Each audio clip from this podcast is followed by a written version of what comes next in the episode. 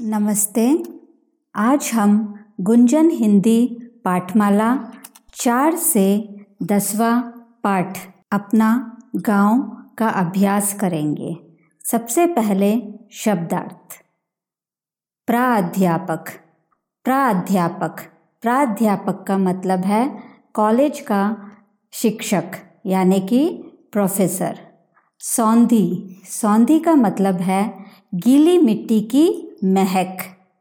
सुगंध। सुगंध का मतलब होता है खुशबू। संकेत। संकेत का मतलब है इशारा। व्यस्त। व्यस्त का मतलब काम में लगा हुआ। संयंत्र। संयंत्र यानी कि अंग्रेज़ी में उसे प्लांट कहते हैं। इसके बाद हम प्रश्न उत्तर करेंगे। प्रश्न अभ्यास करेंगे। सबसे पहले मौखिक प्रश्न। निखिल अपने पिताजी के साथ कहाँ गया? उत्तर, निखिल अपने पिताजी के साथ अपने गाँव गया। सेकंड, हरदेव ने अपने ताऊजी का अभिवादन कैसे किया? उत्तर, हरदेव ने अपने ताऊजी का अभिवादन पाँव छूकर किया। तीसरा प्रश्न, निखिल ने खेत में कौन कौन सी सब्ज़ियाँ देखी? उत्तर, निखिल ने खेत में भिंडी, करेले, टमाटर के पौधे, लौकी की बेल और नींबू के पेड़ देखे। अब कुछ लिखित प्रश्न। पहला, निखिल के पिताजी शहर में क्या काम करते थे? उत्तर, निखिल के पिताजी शहर में प्राध्यापक थे।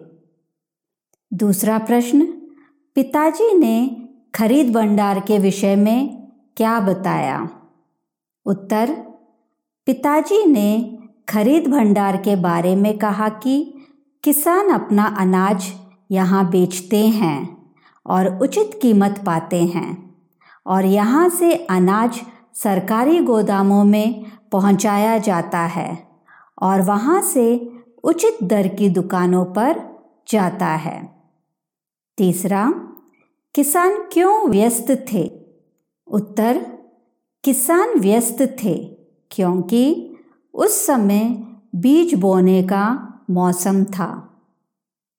चौथा प्रश्न, धान के पौधे कैसे लगाए जाते हैं? उत्तर धान के पौधे बीज बोकर लगाए जाते हैं और छोटे छोटे पौधे थोड़े बड़े होने पर उन्हें पूरे खेत में फैलाकर लगाया जाता है।